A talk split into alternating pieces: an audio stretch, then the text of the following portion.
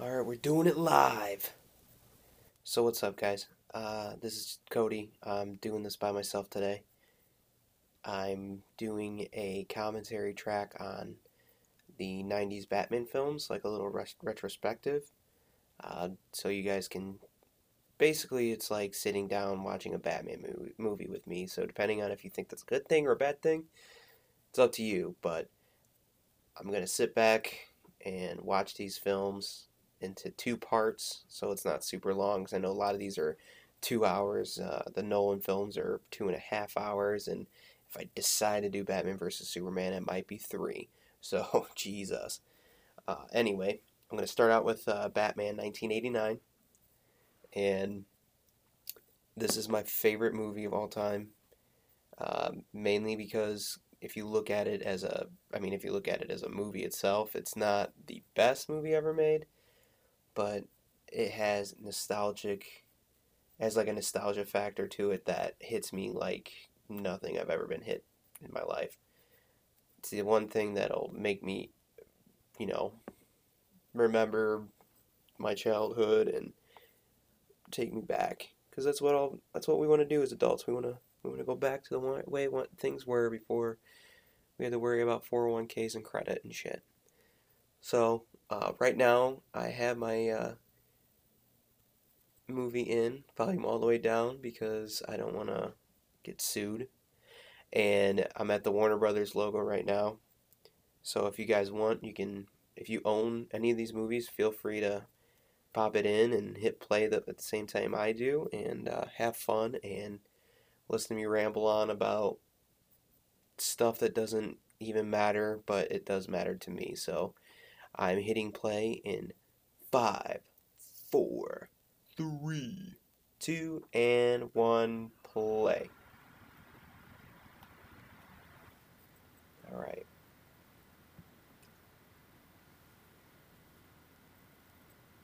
So right now we're in a little clouds where it says Warner Brothers presents, and it's about to show basically like you know a stone Batman emblem, which the reason why they did this was to show that they're not the 60s TV show. Because prior to this movie, and what a lot of people don't probably realize is that there was, like, the movies that come out today, you had a few exceptions where, uh, you know, Jaws and Star Wars were, you know, huge, huge blockbusters. Jaws essentially started the blockbuster, but they became blockbusters after the fact. Batman was one of, I think it was the first movie people were hyped about a movie, like hyped. Um, obviously, I only lived like a month and less than a month in the '80s, but from everything I see as far as merch, and it was a freaking phenomenon. Batmania hit the summer of '89 with a wham. But what they needed to do, it was a huge risk. A lot of people don't realize that Batman was a huge risk because the only thing they thought of when the well the modern audience, the only thing they thought of when they thought of Batman at that time was Adam West, Bam, Ziff, Pow, and then jokes. Like Batman was a joke. And obviously Frank Miller with The Dark Knight Returns, and then Alan Moore writing The Killing Joke, and then Frank Miller again with Batman Year One, uh, changed that for the betterment, which, by the way, DC in the 80s is phenomenal. When Vertigo started, you know, you got Watchmen, you got all that Sandman, you, a lot of good books came out of the 80s from DC. Now, this was a huge risk, and it took over 10 years from essentially the beginning of the first Superman movie. It took that long for there to be a Batman movie to come by, but and it was it was really just for it was just had to be the right people. And when you when you talk about hitting home runs with things, this movie is a home run when it comes to like the right people at the right time. Like this movie wouldn't be it wouldn't be a hit if it wasn't for Tim Burton. Wouldn't be what it is without Michael Keaton, and it clearly wouldn't be what it is without Jack Nicholson. So timing was everything in this, and I think it was timed out perfectly. So here we are with a shot at Gotham City, and this is probably my favorite look of Gotham City just because it just it looks like basically if Detroit and New York City had a baby, like 80s Manhattan and Detroit now had a baby. That's Gotham City. But it's also very, very Art Deco. It's got a lot of automotive design to it. Uh, production diner, designer Anton Furst won an Oscar for this movie, which is awesome. And you can clearly show see that he uh, you can clearly see that he put a lot of time and thought into this uh, into these sets. Uh, these were the set was built in England on Pinewood Studios, and Pinewood was mainly used for James Bond films. I know that they used this studio for the first two Superman movies as well, uh, mainly for the uh, Fortress of Solitude. They went to Toronto for Smallville, and then they went to New York for Metropolis. But the uh, yeah the production design in this film is I would say revolutionary because they took some huge risks with their designs and they did a lot they mixed and matched a lot of architecture to make this cuz like this is a film where you don't know what time period it is. I mean, if they set it in like 89, this movie would be super dated. But they gave it this weird like is it the 80s, but is it the 40s kind of vibe, which is really cool. So we just seen these uh, this family get mugged, and you would think it like it, it felt like it kind of played you like it was Bruce and his parents, but it really wasn't because there was Batman over the uh, hanging over watching, doing a non-Batman thing instead of do, stopping the crime, he watches the crime, which you're gonna see. I think one of my biggest gripes about this is Tim Burton has an idea of Batman visually, but not the character himself. And I think that's where uh, Zack Snyder also had a problem. And I think that's a thing that Chris Nolan figured out, and to some degree, even Joel Schumacher and Batman Forever figured out.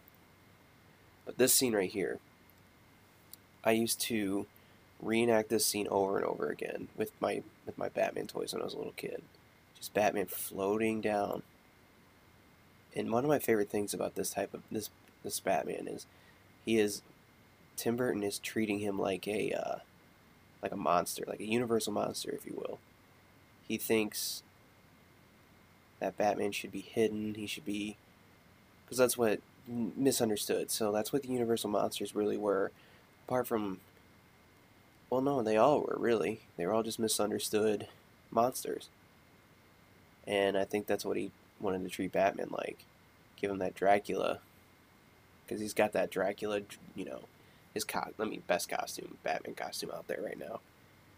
But uh, he's doing this thing. He flaps up his wings for intimidation. Like, I mean, normally you wouldn't think a, a regular Batman would do that. Chris, Christian Bale's Batman wouldn't do that. But if you're going for like this Dracula weirdo Batman, that's what this is. Is perfect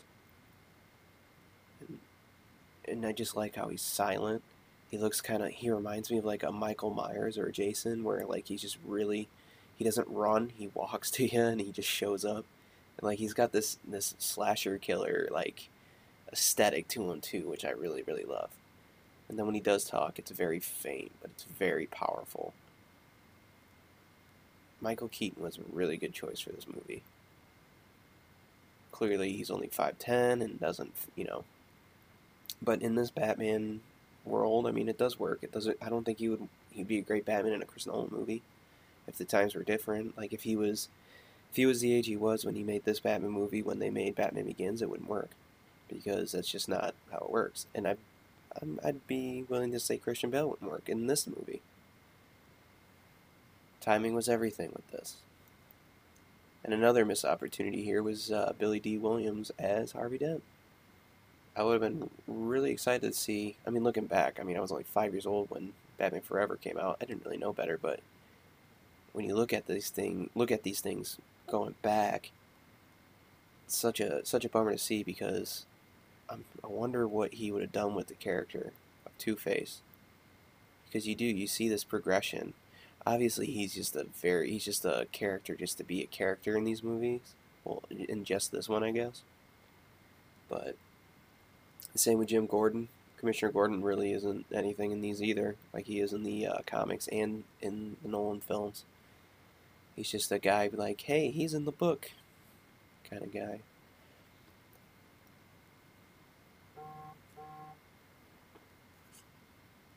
So here is Mr. Jack Nicholson. To this day, he's still my favorite Joker. Mainly because he does he looks the most like the Joker from the comics. Mainly because he is the first Joker I've ever been introduced to. But I also think he gives like this perfect balance of maniac and clown, which I don't like. You either get one or the other with most of them. Like, Heath Ledger was complete maniac. He was an anarchist. It was great. It was awesome. But there were some things where, like, he, he did have some clown moments, and they were great, but I feel like he, he should have had some more. Like, I want. The Joker's ridiculous, you know? And then don't even get me started on Jared Leto.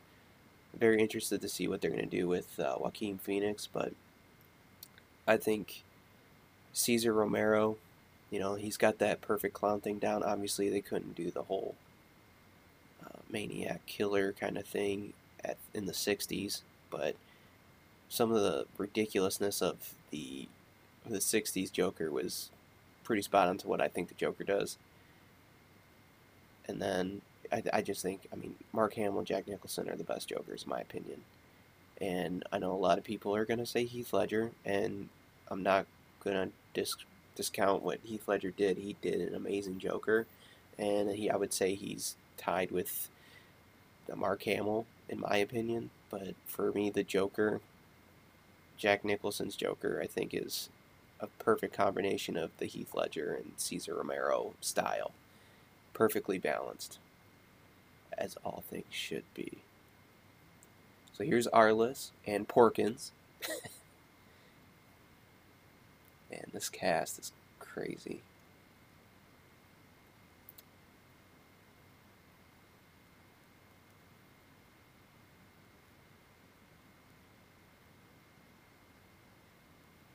Sorry, I'm, I'm watching. Hopefully, I'm not boring you guys, but you're watching with me, so it's all good. One of my favorite things about this film, too, was the NES game that came out, I think, a year after. Uh, I, to this day, still can't beat it. It's one of the hardest games I've ever played in my life. It, and that's another thing that really reminds me of my childhood and the, the atmosphere of this film kind of like blends in with that movie because of oh my god the just the production design is so beautiful and they kind and the Sunsoft took a lot of what they did in this movie and kind of applied it to their video game and for a Nintendo game you know you only have 16 gal or yeah 16 colors to work with or 8 I believe it's 8 you only have 8 colors to work with on a cartridge and it's the way they handled it with the way this is is pretty groundbreaking. They they really hit a lot of home runs with this film. But Jack is he steals. Just, I I think it just might be the role of the Joker. If done right, if understood right, you you steal the scene. Every scene Jack Nicholson's in in this film, just like Heath Ledger, every scene he's in, you're just your your mouth is you know wide and you're just you can't believe like that is pristine acting like you can tell that it's a character that people love to play it really is and then there's bob the goon who is jack nicholson's real life best friend which is pretty funny. Tracy walter. And he actually had his own toy when when uh, they launched this by toy biz.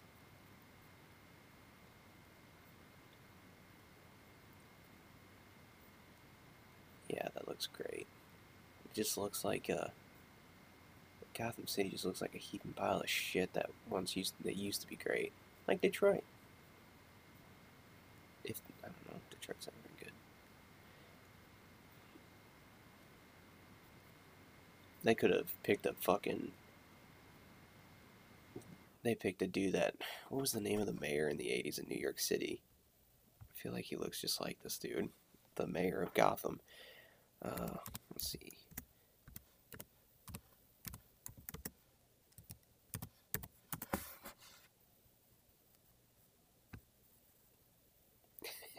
Ed Cock or Ed Cook or whatever. Yeah, spinning image. And then here's a uh, Bob Kane cameo, even though that's not Bob Kane who gave him the drawing. That's a Bob Kane drawing. Uh, I guess he had a uh, issue with his passport or via tax visa or something stupid, and he, couldn't make the film, so he would have beat Stan Lee at cameos.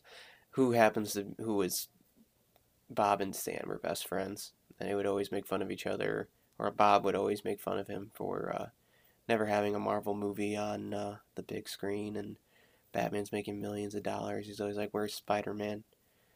And then Stan said, uh, I saw this in an interview. Stan was saying that Spider Man finally hit it big, and all these Marvel movies come on, and he's just like, "Well, where's Bob?" Because you know Bob Kane passed away. So here's my first crush ever. Kim Basinger. That was either her or Michelle Pfeiffer, I'm not 100% sure.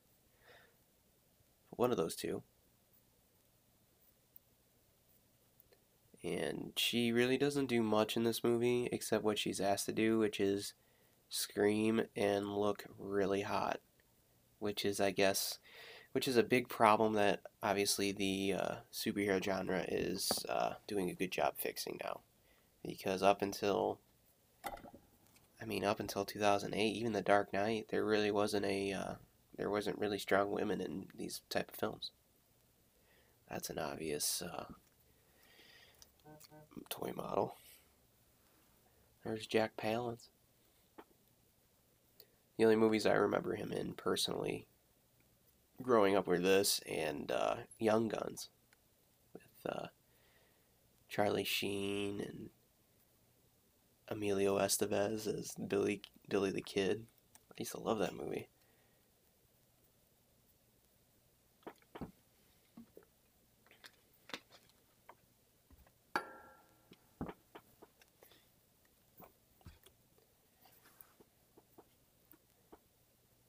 So I just think they I know Tim probably preferred the Joker over Batman for sure. And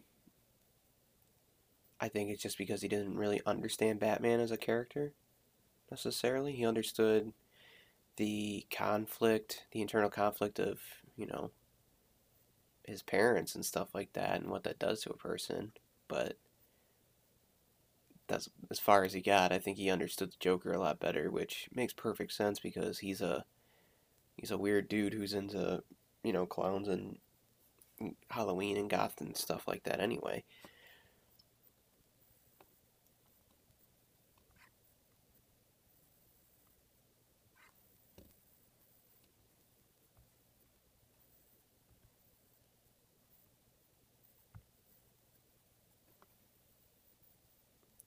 I do know that the poor Robin Williams was uh, played as a he was a basically a pawn to get Jack Nicholson to uh, jump on doing this role because they only wanted Jack Nicholson to do it, and uh, he wouldn't do it at first. He was hesitant, and then they're like, "Oh, well, we're gonna get Robin Williams to do it."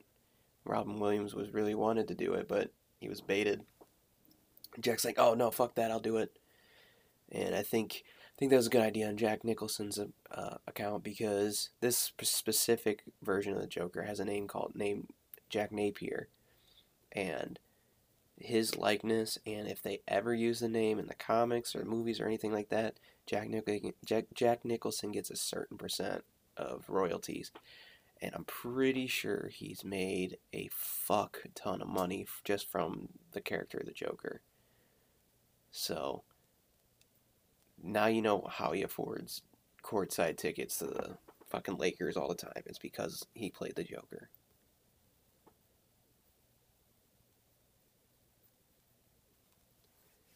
So we're at the old Wayne Manor. Looks like it's the uh, it's like a fundraiser with a bunch of rich people.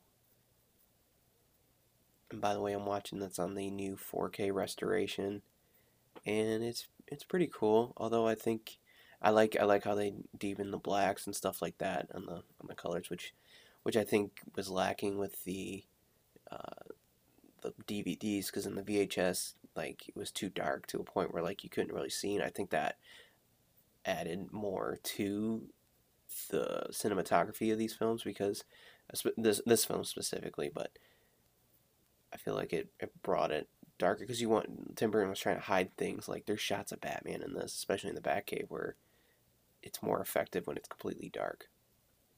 My only problem is, is that they color corrected it a little too blue. It's a lot of blue, like it looks like a like an Instagram filter sometimes. I think, but other than that, it looks pretty good, and the sound quality is amazing.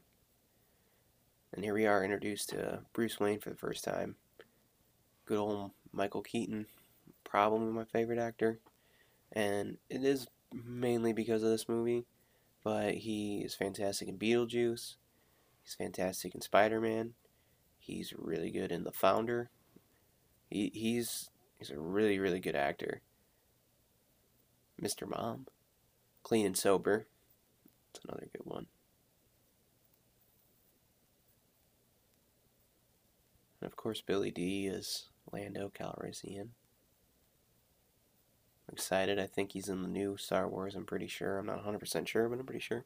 I haven't seen a trailer for it yet. Oh, here we go.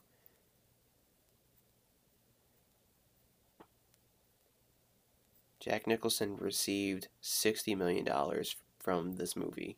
And that is still the hot, that's still a single movie record for an actor salary. I'm just, I wonder if Downey Jr. had to be has to be close to that though playing Iron Man.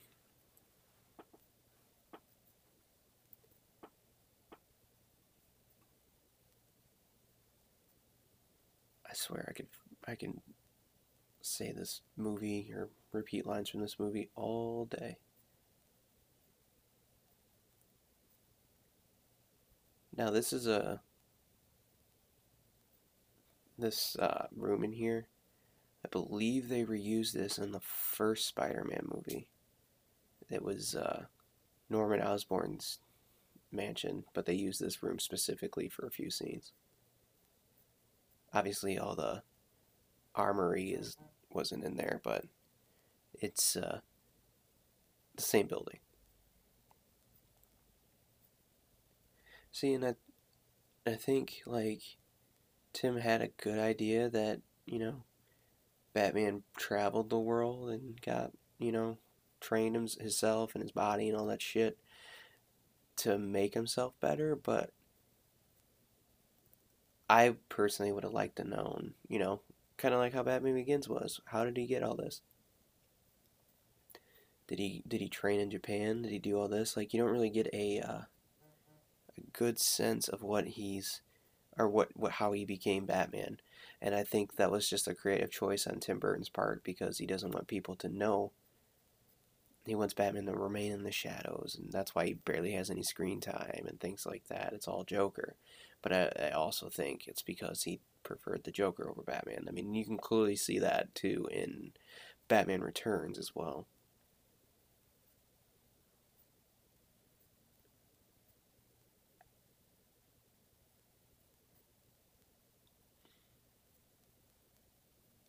You just wouldn't expect him. And I think that's another reason why they picked, you know, Michael Keaton to play him. You just wouldn't expect that guy to be a crime fighter. And I'm sure, like, people are pissed at Robert Pattinson for playing Batman. Well, Jesus, I've heard, I've heard stories about when they casted Michael Keaton as Batman. I heard it was pretty bad.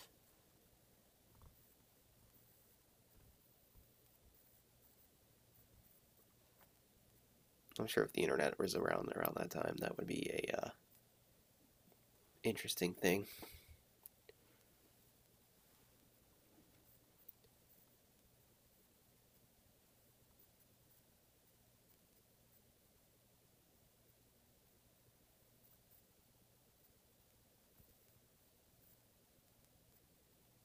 And here we go. He's all getting ready to be all Batman.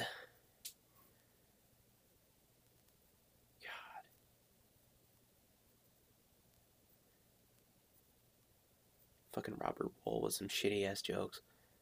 He was my least favorite character in this movie. I'm really surprised he's never made it into the comics. See, this is where you can tell it's the 80s right here, in these camcorders. His CRT TVs in the fucking Batcave. This is a pretty cool Batcave, but I don't understand why. I don't understand why you need all these TVs that are clearly pay- playing security cameras at your house.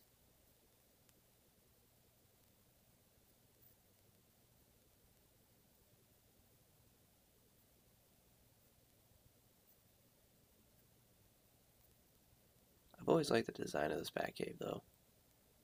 But then again, it's just. The design of this movie is just pretty fucking good.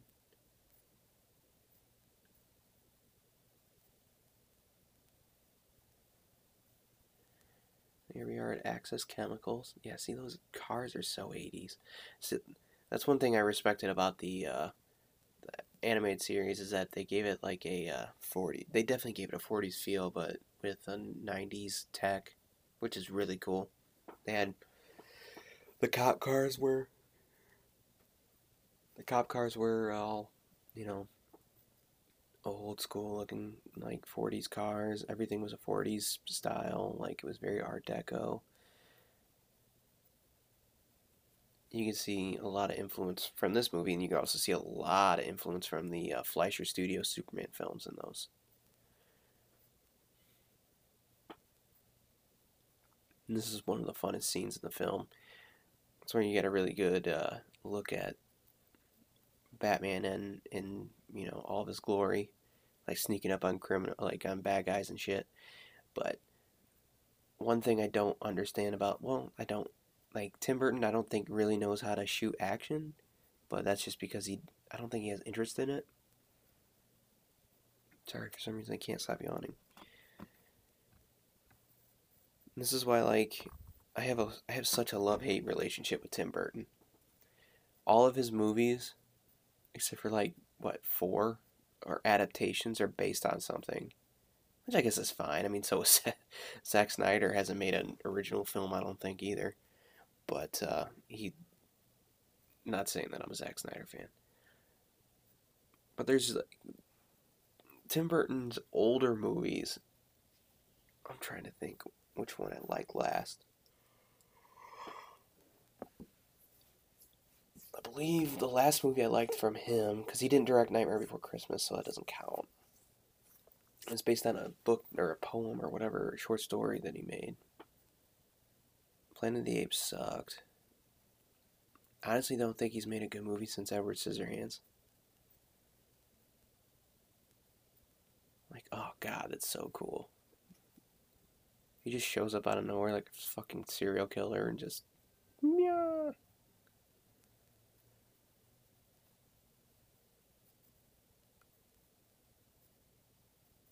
I love that suit so much. I love how imperfect like imperfections are on it because it's really the first like latex superhero costume ever made. Like this, this movie is a pioneer for a lot of things you see today. I'm telling you, if it weren't for this movie, you wouldn't have the Marvel Cinematic Universe, and like it's it's true.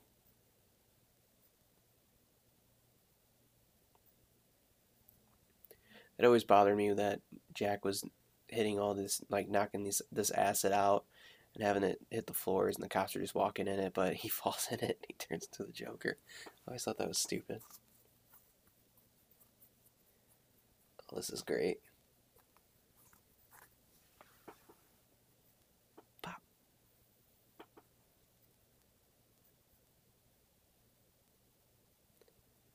It's funny they had I think Michael Keaton had like three or four different stuntmen for for this movie and one of them was just a he was a dancer from like a ballet dancer and all he did was just walked with a cape tried to make it look all dramatic and shit and the other dude was like a big brawler and then there's a karate guy and then like an actual stunt dude. But I think Michael Keaton did probably 25% So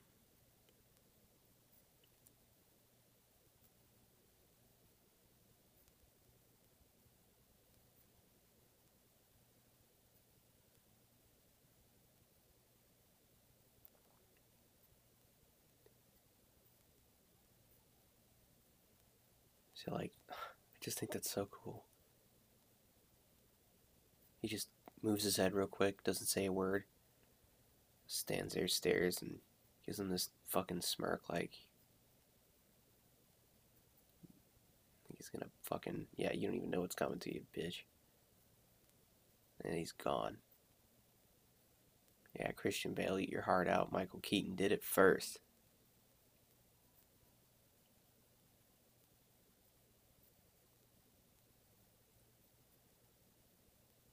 And then here comes Porkins. Little demise.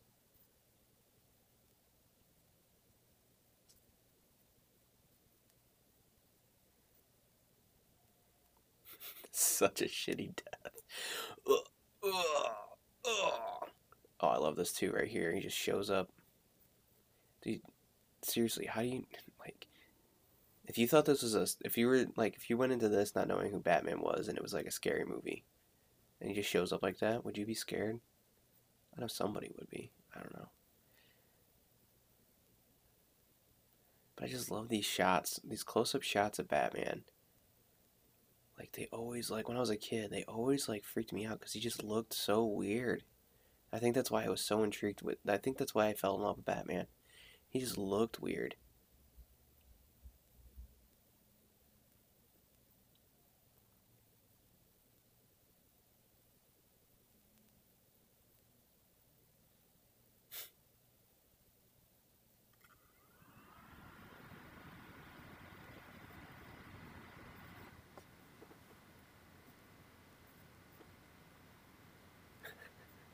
See, that's what I mean. That's that's what I.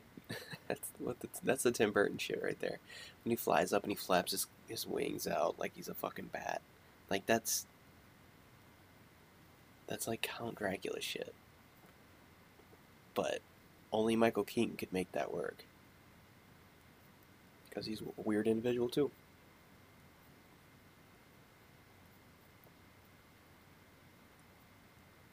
Like that's that's one of the, that's a great great scene in, in this film.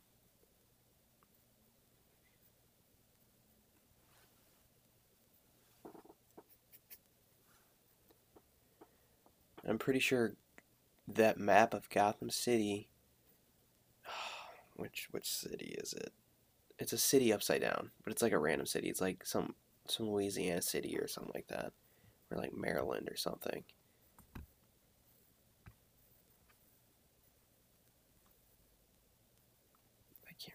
remember.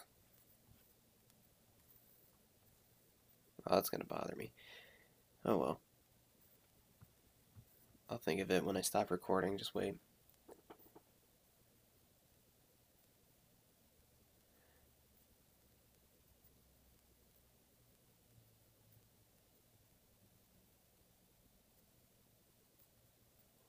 I could never decide if this was a move by Bruce Wayne, be all funny, like, oh yeah, we're gonna we're gonna in this super long fucking table, and then I'm gonna make a move like, oh yeah, dude, I've never been in here, and get her all loosey goosey to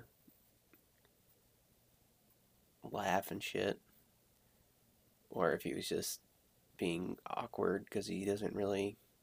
This Bruce Wayne doesn't necessarily isn't he's not really a playboy in, in these in Tim Burton's films at least he gets he gets chicks. He's got a thing for blondes, but I don't know.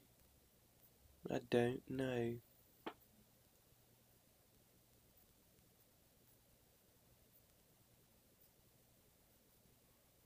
But I'm pretty sure he doesn't drink in this, and he gets her drunk, and he bangs her. It's kind of unethical, if you ask me, but hey, whatever. But in 2019, I don't think that would fly.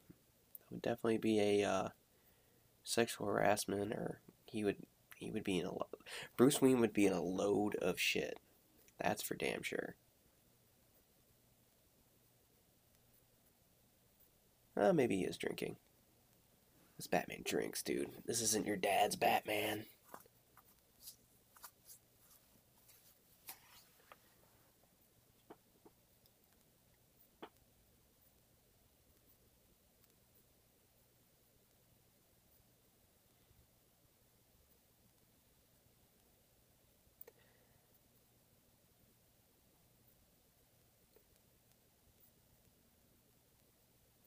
See, in the way that they have Vicki Vale dressed too is such a 90s cover girl. Late 80s, you know, the shoulder pads and shit. I didn't even get about get into the Prince music. That's a great record. I own, by the way. But yeah, they're trying to plant the seed here about Bruce's parents, like, and that's another thing about this movie that I don't understand. He's the richest man in Gotham, probably the most famous person in Gotham, and she has to go digging to find out what happened to his parents and what's going on in this alley that he puts roses on. That's really odd. Like, but I understand it's because people don't. At the time, people didn't understand why he was Batman, but that's an odd, odd story choice in my opinion. And here we're gonna discover Jack Nicholson's first Joker appearance. this is like I just I just can't get over the production design of this film. Like this is grade A filmmaking right here.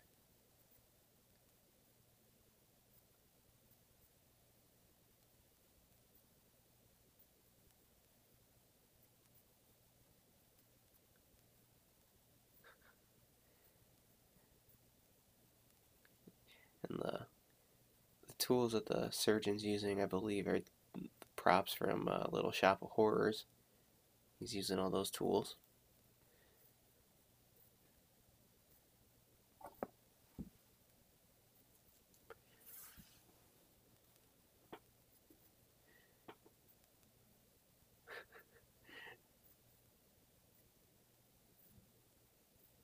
I just want to know what he did as far as surgery goes.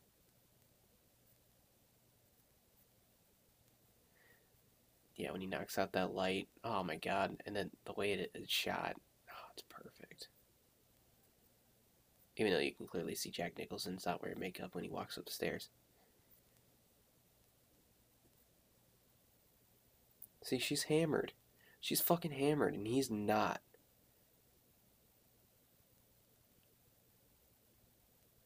I think Bruce Wayne might kind of be a rapist.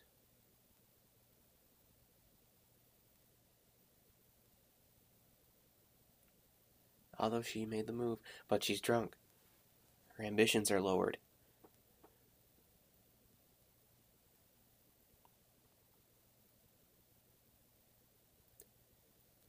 And here comes probably the second best scene in the movie.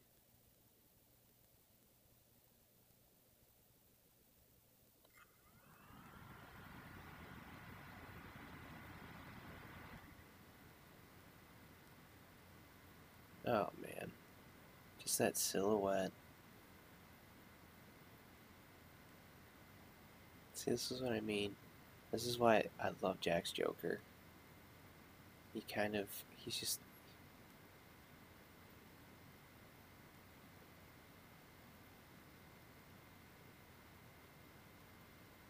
That's the line he says. I've been dead. I've been dead once already.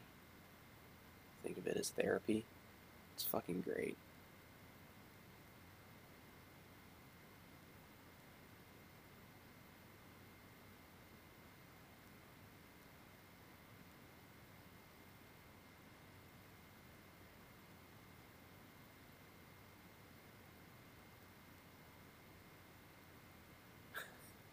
Think it comes up right here.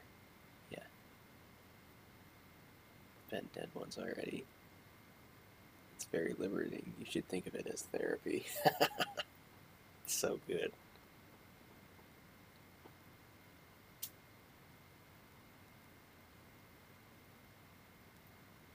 Such a great introduction an introduction to a character. And then Danny Elfman's score just makes it so much better.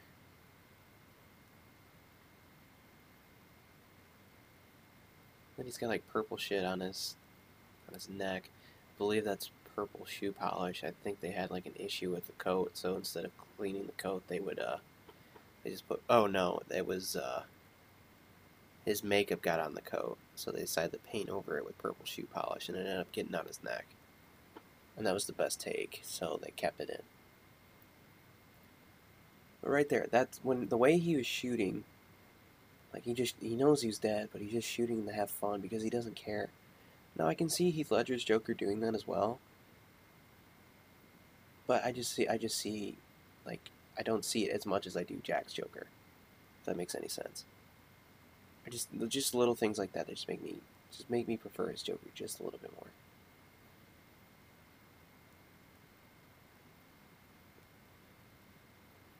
And then this this scene always I've never understood this when I was a little kid. I couldn't remember I couldn't understand if he was trying to be a bat and just hang upside down because, you know, he's it's Tim Burton and it's Batman. Or if it if he's fucking like working out.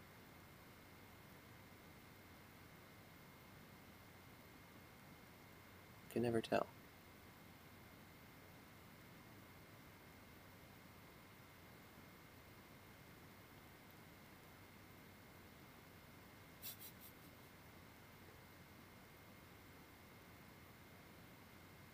God, he just eats it up, man.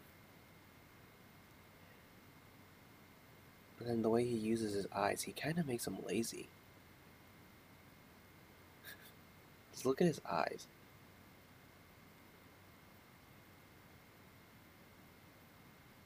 Like that is great acting. You can tell like he he put a lot of time into this. And I think it's just because the character is just so fucking good. Sans Jared Leto. He wasn't the Joker.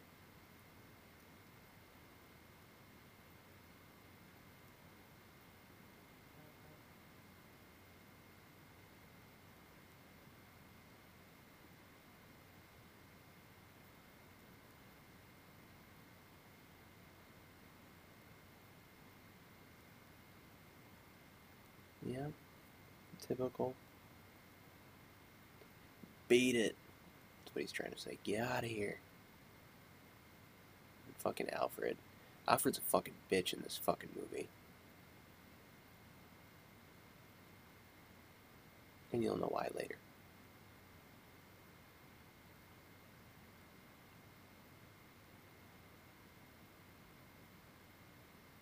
See?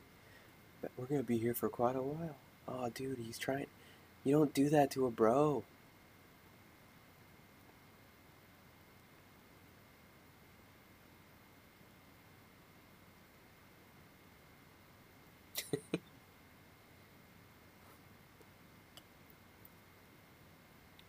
Some of the creative choices I think too that they made with the Joker was to coincide with Prince and his album. His album's very Joker-esque.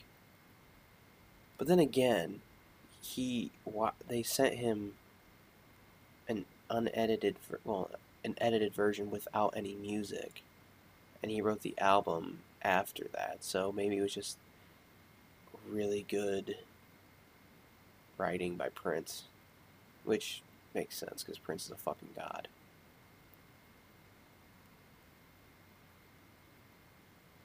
and this is a great scene too this is such a Tim Burton thing to to look back, like this is like a lot of kids grew up watching this shit. I just feel like the movies in the 80s and early 90s were a lot scarier for kids, like children movies specifically. Well, that scary for kids, and it kind of toughened us up. Well, not necessarily. A lot of the millennials are pussies, but I think it's okay for kids to be scared. I think it gets it out of the way real quick because the real world's scarier than the shit you see on TV. He's just eating it up right now. But at the end of this, this scene, he does a monologue with that corpse. And that's my Joker. When people ask me, you know, why is why is Jack Nicholson's jo- Joker your favorite Joker?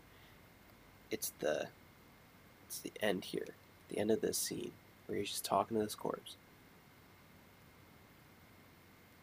It's just so fucking funny.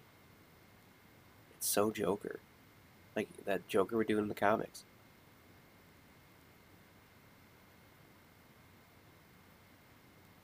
And he also he also fucking I forgot, he also mimics uh Boss Grissom to Bob, "You are my number one guy." Like, dude, he's such an asshole in this. It's great.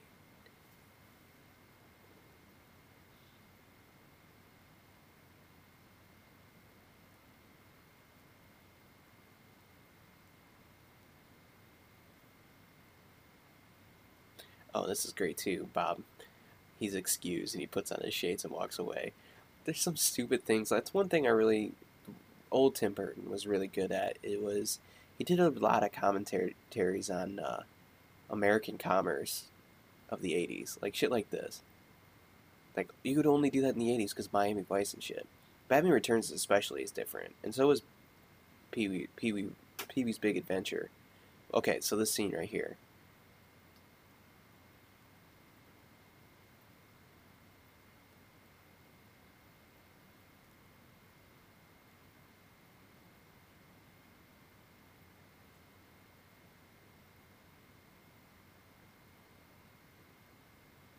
God.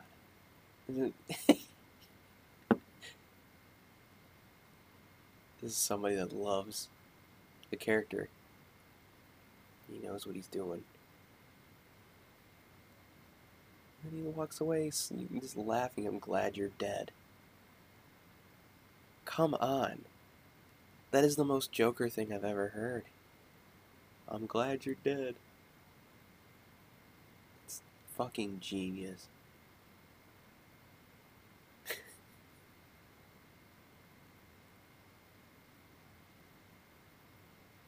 Then here she is trying to figure out what's wrong with Bruce Wayne when everybody in fucking Gotham City should know what's wrong with Bruce Wayne.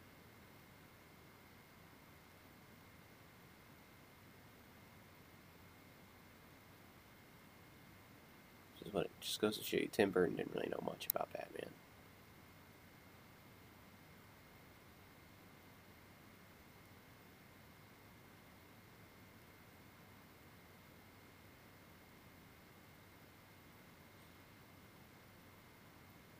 Okay, I think I'm going to end it here. Alright, I'm hitting pause right now.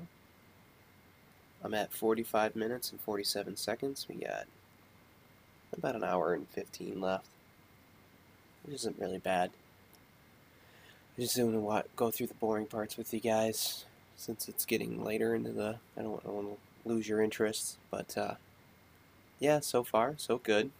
Um, we'll pick it up next next episode at the 45 minute mark. So, see you guys next time.